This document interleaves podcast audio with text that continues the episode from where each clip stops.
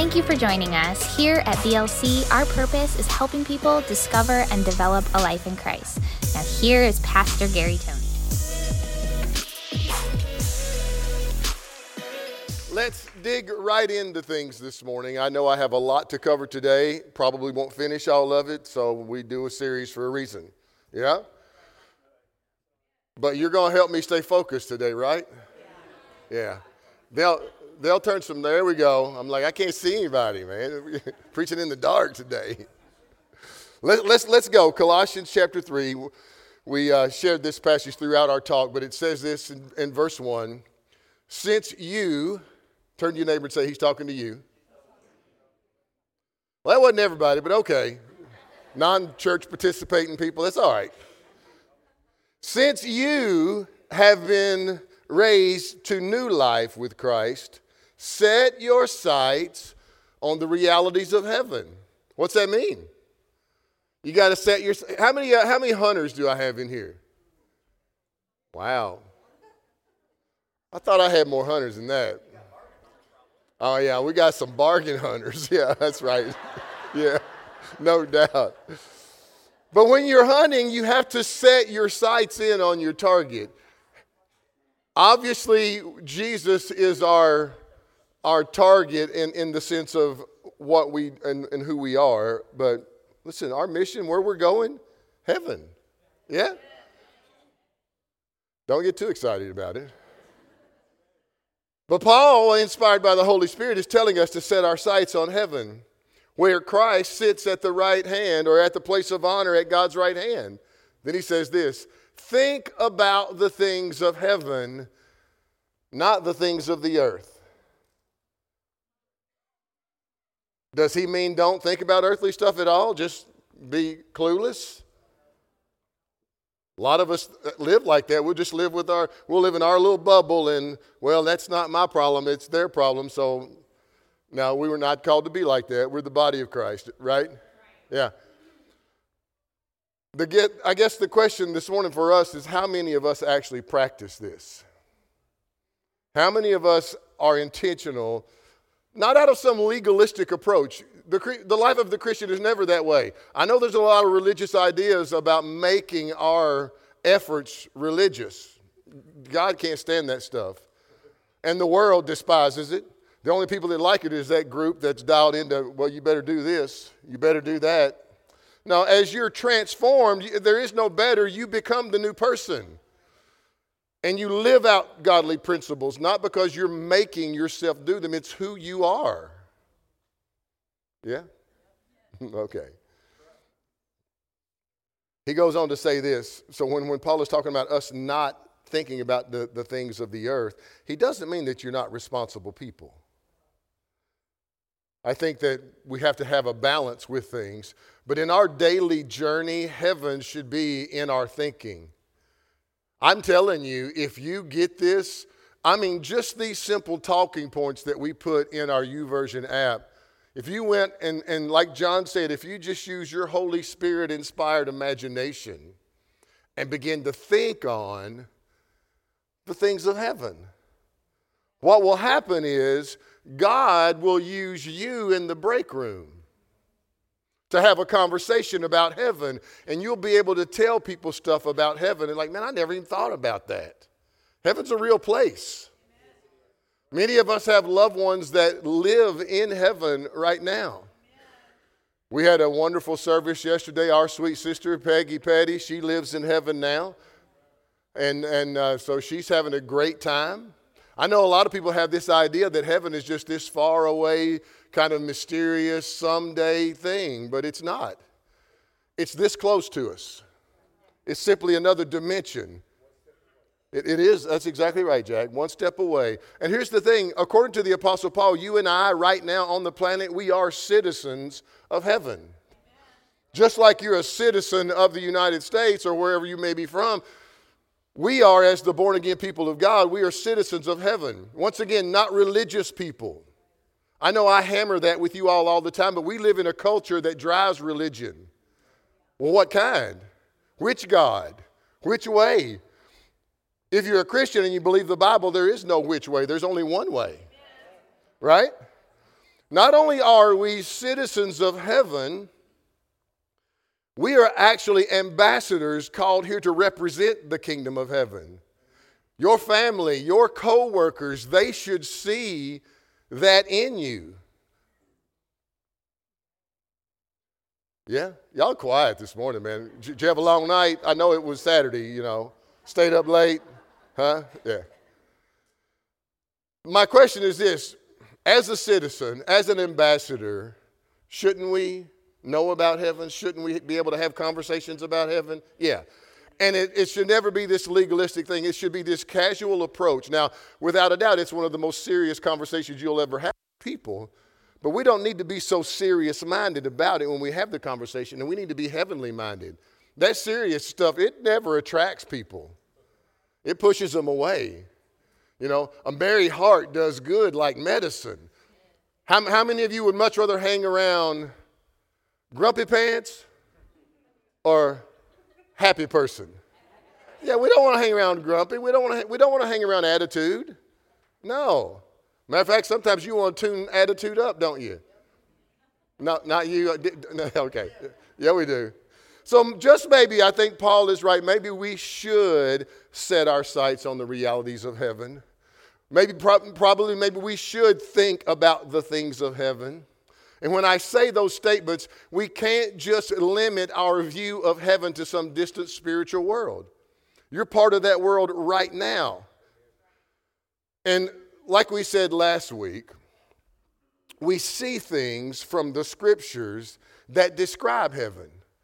And what is going to happen, what the Lord is going to help you with, as you begin to read the scriptures, now that we've had these conversations and you're thinking more about heaven, it's going to blow your mind how much you see heaven in the scriptures. Because some of the things that I've read hundreds and hundreds of times, as I'm more intentional now in my study, I see more of heaven. That's how the Spirit works. And so when you look into those things, here's some of the words that I just happened to find in the scriptures. When you look at heaven, it uses words like worlds, countries, cities, places, physical things. I mean, you think about a city, for an example. Just look at our city, Georgetown. When you hear the word city, you think you understand buildings, culture, art, sports, exchange, goods and services, events, conversations, gatherings. What is that? That's life. Heaven is the same way. I know sometimes people think heaven, you're just going to float around on a cloud and play a harp. But no, you guys, there is life going on in that world. See, the heaven that we go to when we leave this planet, it's not all that there is to what God refers to as heaven, as the kingdom of God. You know, there's several, like we talked about last week, Abraham's bosom, paradise, the kingdom of heaven, the kingdom of God. You know, like Paul said, I went to the third heaven. Maybe instead of looking at heaven and earth as these opposite different places, they're this overlapping world where you look into God's, if you will, multi-dimensional kingdom, and it's just simply different levels that's going on right now. There's rank, there's order in heaven. You remember last week out of 2 Corinthians where Paul was talking about he was caught up to the third heaven? What's that? What's the third heaven? Listen, you know, I know we have ideas of this stuff, but sometimes, you know, you need to wrap your head around the fact that Paul went to a real place. He described stuff he saw, that he experienced, that he felt. He actually makes this statement, whether I was in my body or out of my body, I don't really know. Well, and I know we like to make assumptions, don't we? Well, there's no way he could have went in his body. Really? What about Elijah and Enoch? Where did they go? Oh, they're in a holding pattern over in... No. What about Jesus in his resurrected body? Where's he at? He's in heaven today, a real place. Paul said, I was caught up there, and he said, I heard things so astounding that I cannot express them with words. And here's the thing, if you follow even today's top scientists, they agree, they suggest that there are literally many unobservable dimensions, if you will. If you look in the Bible, there's a wonderful story in the book of Acts chapter 7 where the young disciple Stephen gets murdered. They stone him to death for preaching the gospel. And in that process of him being killed, he sees into another dimension, and he sees Jesus standing at the right hand of God. He didn't see Jesus floating. He didn't see him hovering. He saw him. If you're standing on something. By the Father, sitting on the throne in heaven, a real throne. This isn't some mystical idea. He saw into that world, and then the next thing you know, he's there. I know some people think, well, why didn't God stop that? Guys, if you're still in the why business, you're going to miss so much of the kingdom of God. You're a human. You're not qualified for all the whys of God. There's some of the things that are going on in the scope of the kingdom of heaven that Paul just said in Corinthians, there's things I saw that I can't even express with words. You think about Elisha. Remember, his servant came out and said, Master, we're surrounded by this great, massive army. And Elisha said to him, no, we're not. There's more with us than be with them. And then he said, Lord, open up his eyes. Well, wasn't his eyes open? I mean, he's seeing this. And the Lord opens his eyes, and he saw into heaven. And you know what? Anybody know what he saw? Chariots of fire. What's that look like, man? I want a chariot of fire. Here's an interesting thought.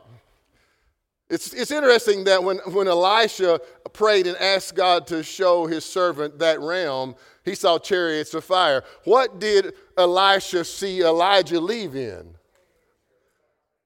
My man he didn't die. He got to leave the planet in a chariot. Wow. See, like John said, you need to use some Holy Spirit-inspired imagination. It would make the greatest movie ever. But Satan owns Hollywood, so you're not going to get any of that junk. Maybe someday that'll change. You have to understand that there is a world going on right now that is just as real as this one. Paul actually gives us a little look into this in Ephesians chapter 6. He says, in verse 12, for we do not wrestle against flesh and blood. Listen to me very carefully. He's talking to the church, okay? We do not fight flesh and blood. Stop getting mad at people. Stop it.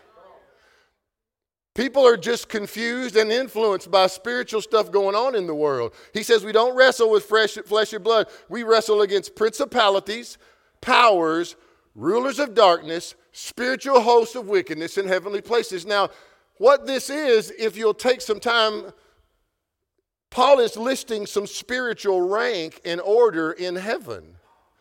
Principalities is simply a prince. There are different levels of rank in this list of things. A principality, he's talking about demons.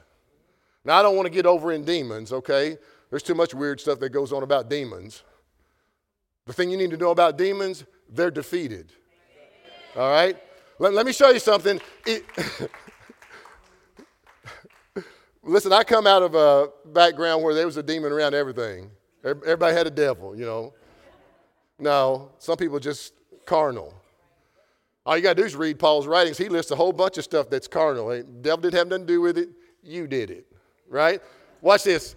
In Ezekiel and in Daniel, you get to see a picture of some of that stuff that goes on in the heavenlies. You remember when Daniel was praying and the angel showed up and he said that he had been battling the prince of Persia? He's not doing battle with the prince of Persia on the planet. He's fighting a spiritual prince. Now, the difference between Daniel's story and your story is that prince of Persia has now been defeated. Jesus said, I give you all authority over the powers of darkness. How much is all? All of it. When you follow Jesus around and a demon showed up, there was no debate. There was no conversation. Shut up. Come out. He didn't go demon hunting either.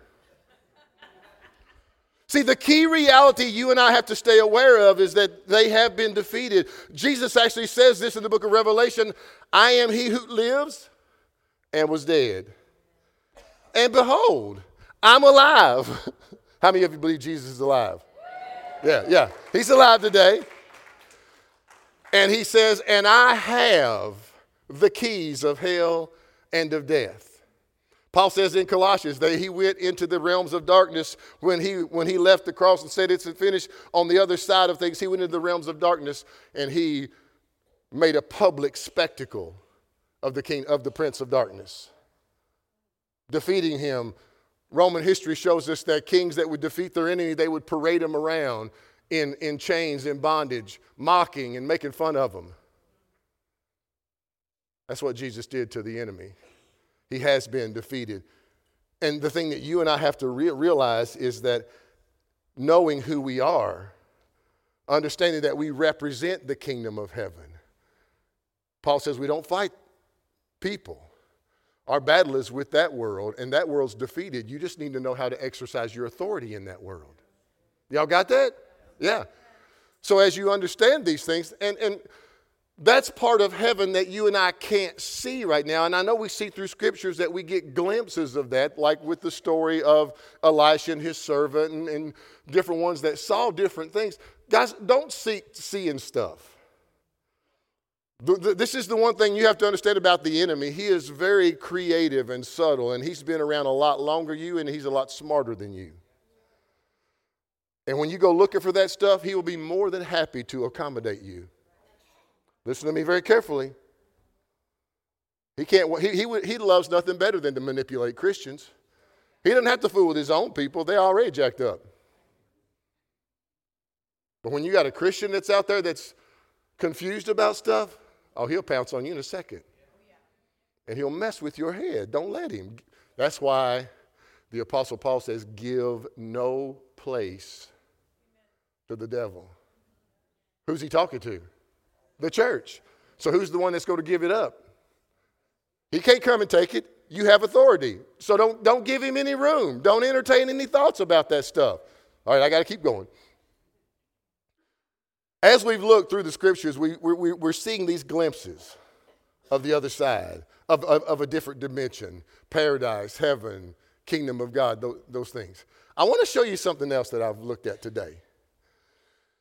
And this has been several years ago, but I did a series, I don't even know what I called it. It was something to do with the book of Revelation, study of Revelation, inside Revelation. I don't remember what I called it. I don't even know if it's available, but you ought to go check that out. But I did just a brief study. You know, when we do some of these things on a Sunday morning, we don't do any type of exhaustive study on this. This is more like a highlight version. But in Revelation chapter 21, I want you to listen for a second to the Apostle John as he writes this. He says, and now I saw a new heaven and a new earth. What? We get a new one? Man. For the first heaven and the first earth passed away. Do you know that Peter says that this earth is going to melt with fervent heat? I know I say this with respect to some degree, but I know all the climate change people that are talking about save the earth. The earth ain't saving. It's burning. You talk about global warming? Mm-mm. Global melting. Let me go ahead and help you. Now, am I saying that we shouldn't be good stewards of our? Of course we should. But make no mistake, this planet will be here until this happens. Let me help you with this. The Bible lets us know that there is a millennial reign of Christ that's coming. That's 1,000 years on this planet, not a new one. The new one doesn't come till after that. So even after we're done, after we old, and if the rapture doesn't take place, then we still here, and then we go through the grave, and we wind up in heaven.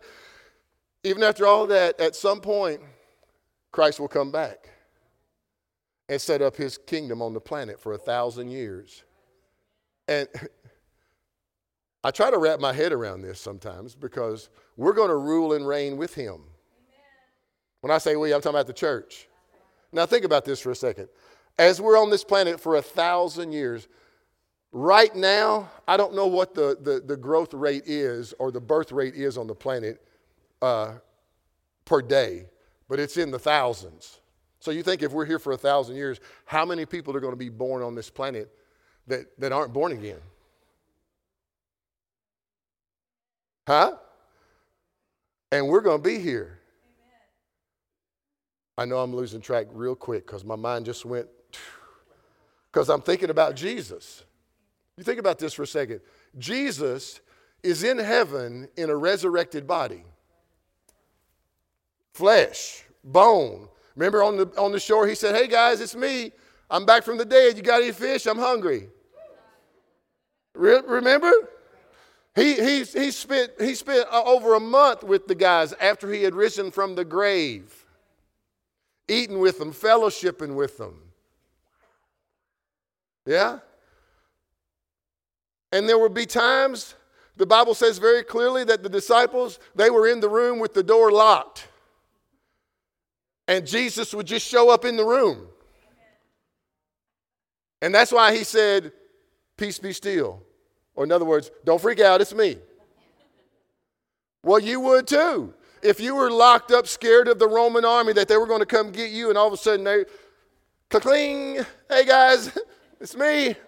Just want to drop in from heaven for a second, check on you." I submit to you. He's going back and forth. Well, where was he if he wasn't there? And he just showed, he just materialized through a wall. I know we're cool with that today, right? Yeah. See, the thing is, we are cool with it because we see stuff like that in a movie all the time, and it's no big deal. But if you're sitting in your living room, and then all of a sudden, Jesus is there, yeah. I know y'all think you'd be cool with that. I don't know. After I cleaned up a little bit, I might be cool with it. So until then, guys, this is why we need to be about the master's work. We need to represent the kingdom. We need to be able to have these conversations and point people to heaven. He says, "I saw a new heaven and a new earth, for the first heaven and the first earth had passed away." Watch this. "And there's no more sea." What? No more sea? Well, I don't know. I don't have an answer for you to that one. I haven't got there yet. I don't know what's going to happen with the sea, but in the new heaven and earth, no more sea. Verse 2, "And then I saw the holy city, the new Jerusalem, coming down from heaven, prepared as a bride adorned for her husband. And I heard a voice from heaven saying, 'Behold, in the tabernacle of God is with men, and he will dwell with them, and they shall be his people. And God himself will be with them and be their God.'"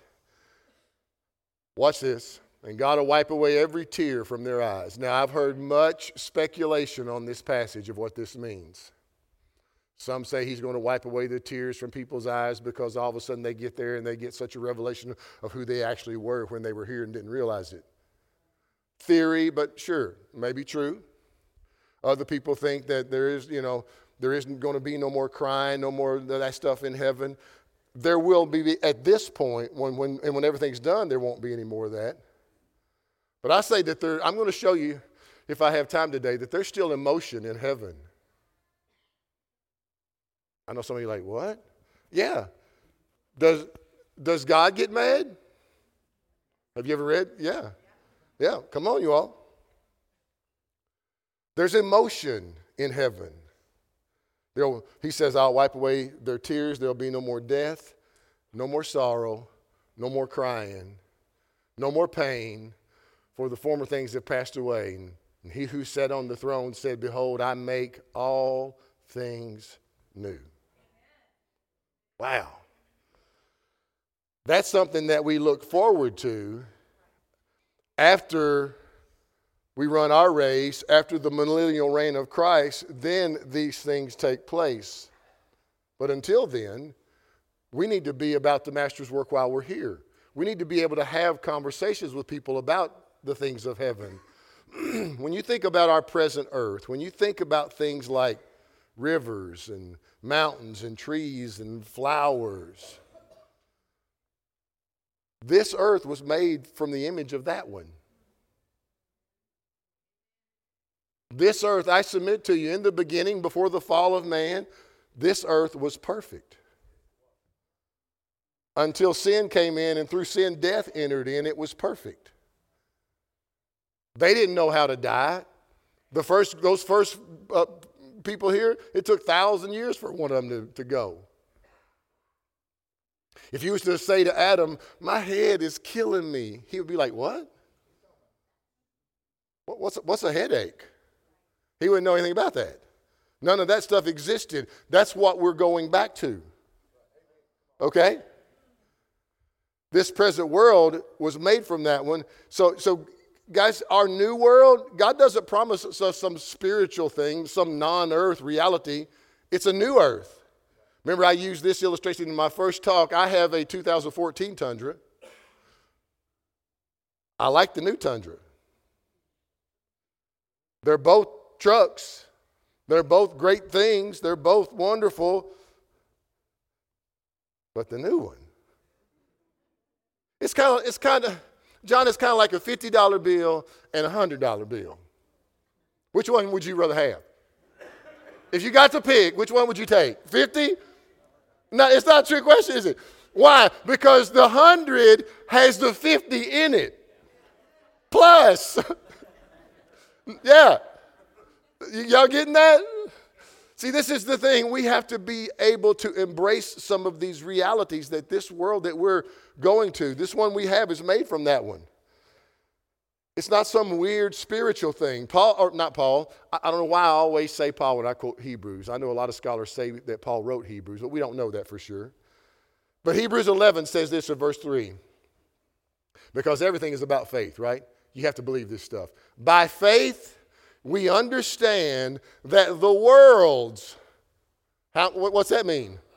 More than one, plural. By faith, we understand that the worlds were framed by the word of God.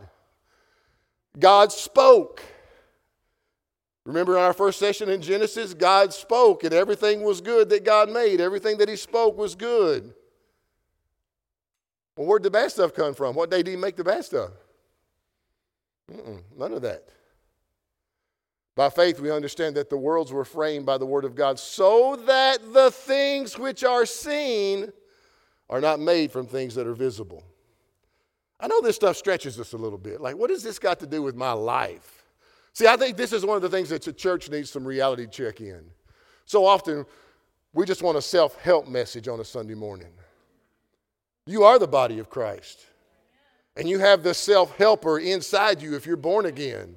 Now, should we talk about some self-help things from time to time? But I think it's important that we talk about the realities of who we are as a new person in God, as an ambassador to the kingdom of heaven, as a new creation in Christ. You're made in his image, in his likeness. He is the firstborn.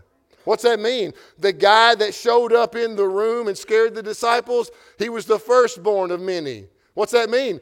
There's going to be a second. There's going to be a millionth. There's going to be a billionth. So the way he is shows us what we're going to look like. Yeah. And just like our bodies will be transformed and glorified, so will this earth. You think about the millennial reign of Christ. The enemy is locked up at this time. There is no power of darkness. Now, there is still carnality. People will still do dumb stuff. The flesh is still that. Flesh. Carnal, selfish. You know that, right?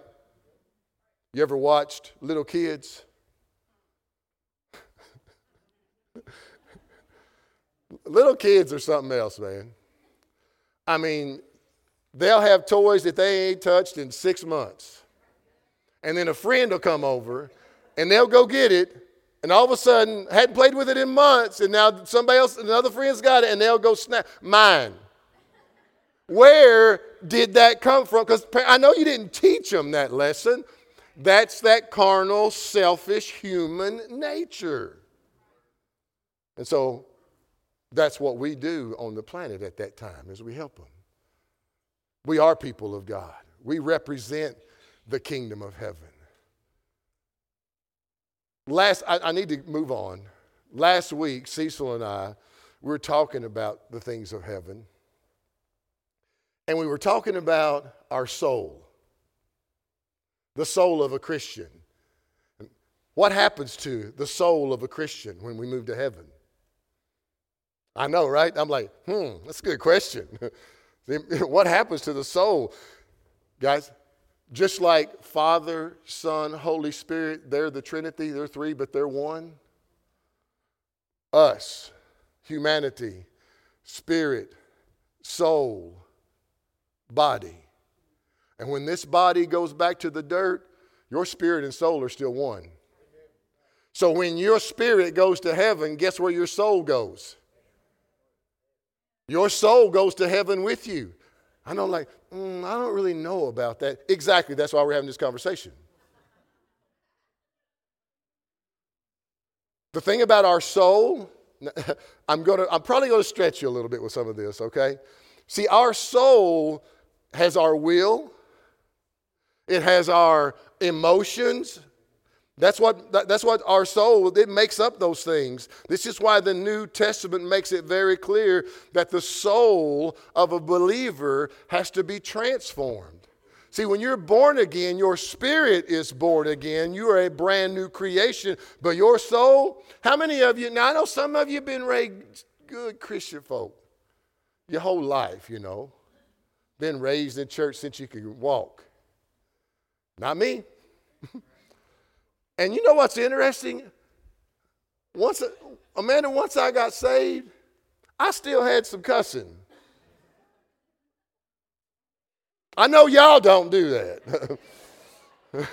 Y'all some good Christian folk up in here.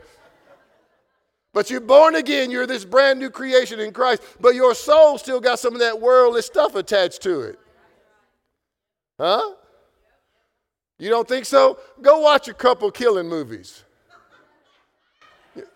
Some beatdown movies. And then all of a sudden you get in a little situation and you want to act like whatever, whoever on, you know. One of my favorite, I probably should promote this. One of my favorite movies is Shooter. I know some of y'all are like, what is Shooter? No, it's okay. I've only seen it about 100 times. And the dude's, Andrew, the dude's incredible. He beat up 27 people by himself. You know, take all their guns, you know. It's just ridiculous, right? Yeah. But you watch a bunch of that stuff, and then you find yourself out in public, and somebody says something about you. You're not wanting to extend the love of Christ to them.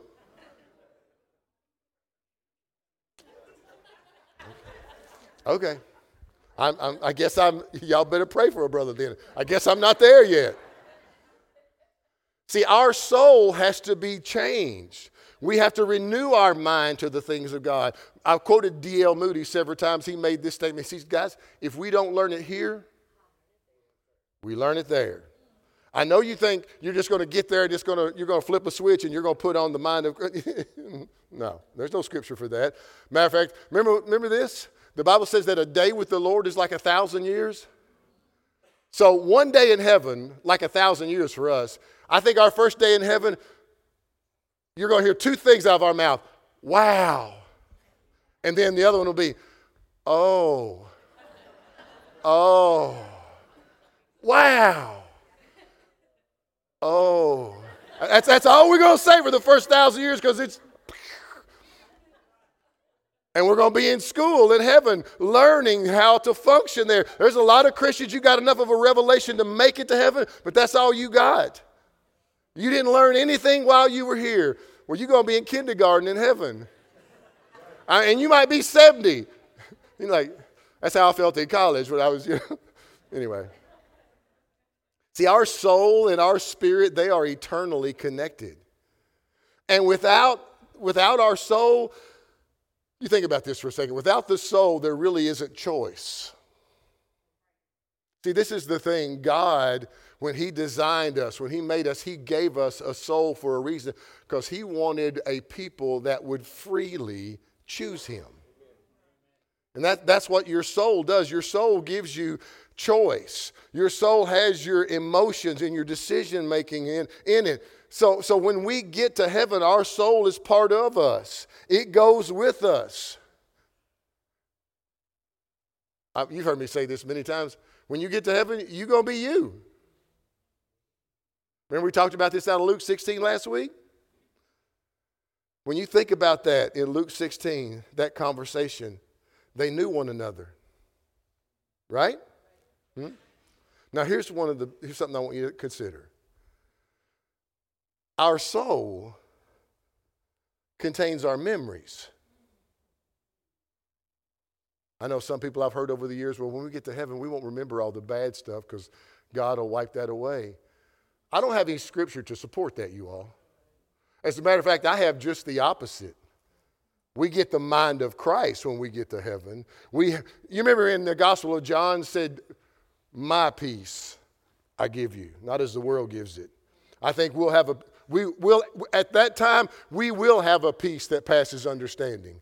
And we will be able to comprehend. But you understand something. If you look at that story in Luke, Abraham, when he was remember the rich man is in the ground. But now he's talking about his experience on the other side. And Abraham tells the rich man in hell, he says this, "Remember when you were on the earth?" Why would he say that if we don't have our memory? I know some people are like, "I don't want my memory." Well, then you better work on it. Because you are you. And your soul, your memory, your will, your feelings, your emotions. So here's my next question, since we're doing so good. When we move to heaven, I know I'm kicking some sacred cows today. When we move to heaven, can we see what's happening on the earth? Ah, I know, right? Yeah, I had all these things too.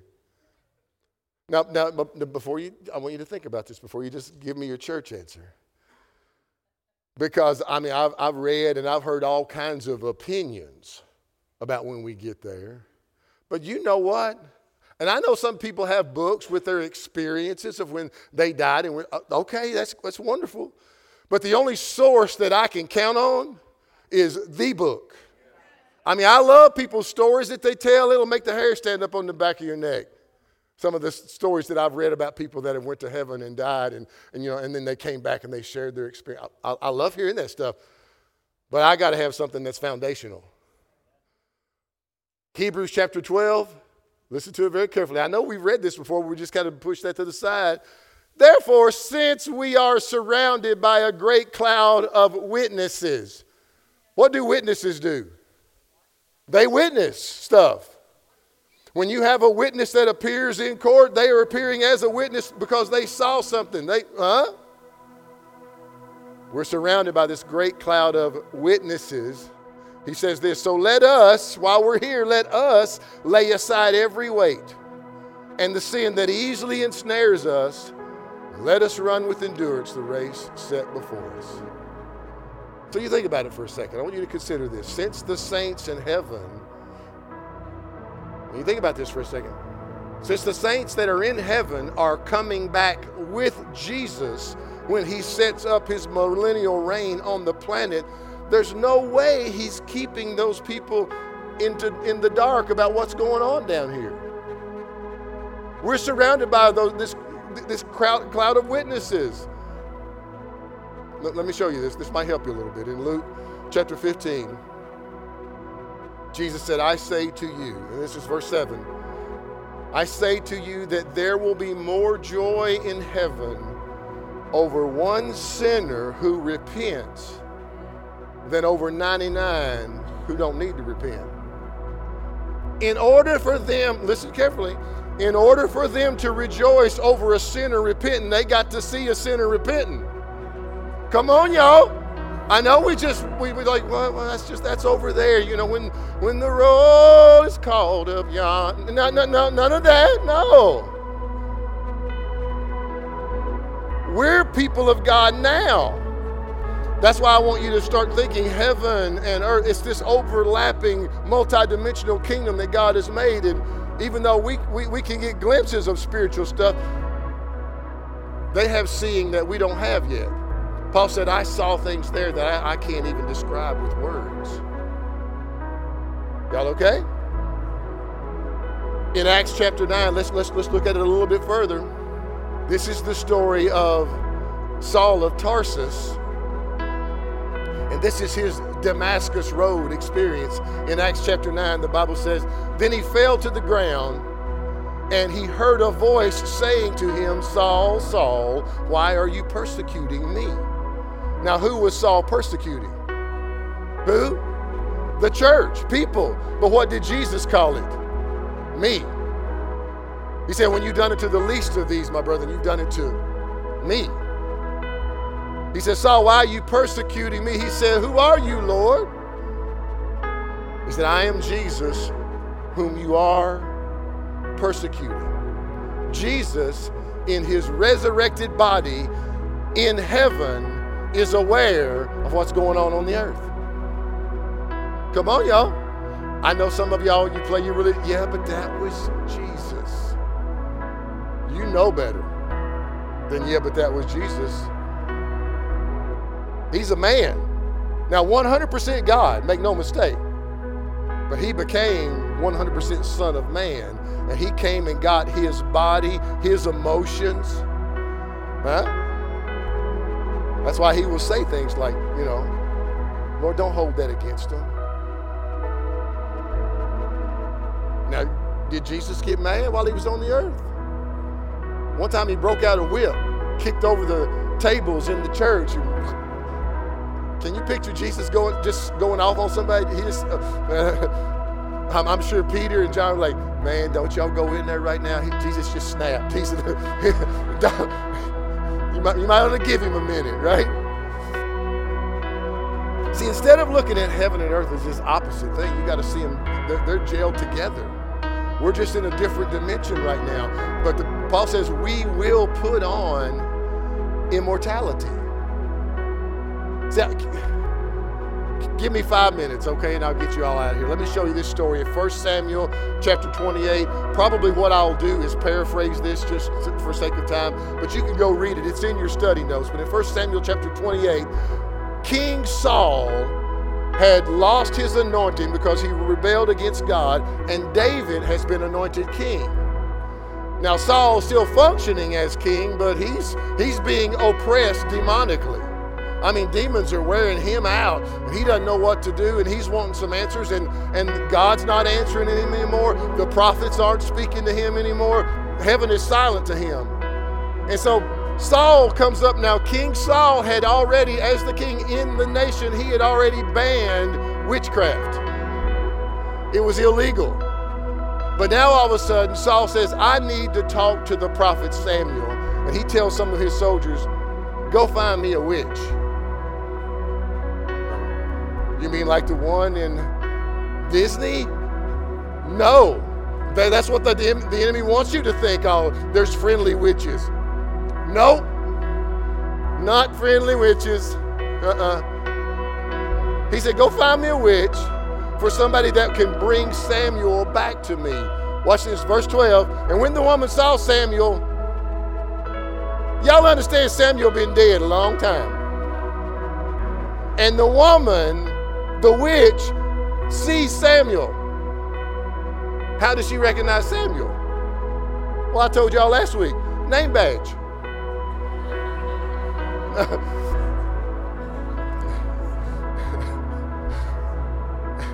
Verse 13, "And when the woman spoke," because at this point now she knows, she says, "Saul, why have you deceived me?" Saul said to her, verse 14, "What's his form?" And she said, "It's an old man coming, and he's covered with a mantle." And Saul perceived that it was Samuel, and he stooped down with his face to the ground. Now, you got to get the picture here, you all. There is something spiritual happening, but it's also now all of a sudden it's manifesting in this three-dimensional world. And the prophet Samuel, now not in his body, because his body's in a hole in the ground, but the prophet Samuel in his heavenly body, because we talked about this last week. Remember, when you die, according to Corinthians, you put on your heavenly body. Samuel, the prophet, is standing in front of Saul. Verse 16, "And Samuel said, 'Why do you ask me, seeing the Lord has already departed from you?'" Huh? "And he has become your enemy, and the Lord has done for himself, and he has spoke by me, for the Lord has torn the kingdom out of your hands and given it to your neighbor David, because you didn't obey the voice of the Lord." Verse 19, moreover, the Lord willed. Now, not only has he told Saul what's been going on in his life, because the prophet can see what's going on in his life on the planet. Now he tells Saul from the other side what's going to happen. And the Lord will deliver Israel into the hand of the Philistines. And tomorrow, watch this, you and your son gonna be with me. I know that's the news everybody wants to hear, right? Yeah. See, Samuel not only remembered what Saul had done on the planet, remembered. You got that? You're gonna have your memory there. I know some people think, yeah, but that will be hurtful for some of my loved ones. Guys, when we have loved ones that go home here, yes, it hurts for a season, but then you get to a place where you rejoice. You'll rejoice, like with my sister Peggy. It hurts right now, but I am happy for her. Happy. And as time goes by, that pain fades. The memory doesn't change. I told a story yesterday. I'll tell some of y'all this. I know. Y'all, are y'all okay? I know I'm going long. Daggone it. Paula's not here to get on me today, so I'm okay. But Peggy, she was greeting one day. She would greet on the main doors out there. And she had just gotten back, her and Amanda had just gotten back from their CBD conference. And I come up to talk to Peggy, and Peggy's at the front door, and she's got a sweater on, but she's got a t-shirt on, and it's got a big old marijuana leaf on it. Now listen, now it said CBD, but you couldn't see that. All you could see was the weed, man. She had a marijuana. I'm like, Peggy, what are you doing greeting with your weed shirt on? She said, Pastor. I'm like, honey, I know it's, once I got there and I looked, but you can't just stare at somebody. Like, oh, CBD, okay, no. Like, girl, you gotta put your weed t-shirt up. See, that's a memory that when I get to heaven, we're gonna laugh about. You're gonna, you are you. This is the thing, you gotta get this. Samuel remembered what Saul did. Not only that, Samuel was aware of things going on right then that Saul was doing. See, this is the thing, guys. When it comes to this world of heaven, to the best of our ability, we need to be able to have conversations about it. You think about it, God, Jesus, angels, they all know what's going on here. And it doesn't make heaven any less heaven, right? You think about rich man and Lazarus, that story. The rich man, the Bible says that the rich man was in hell in torment, and they saw him. It didn't make heaven any less. It didn't make paradise any less paradise. See, I truly believe that when you step over, God literally does give you a peace that passes understanding. You don't lose your memory. That's who you are. It's part of you. You don't lose your emotions. There still will be some crying in heaven. I believe that, but he'll wipe those tears away.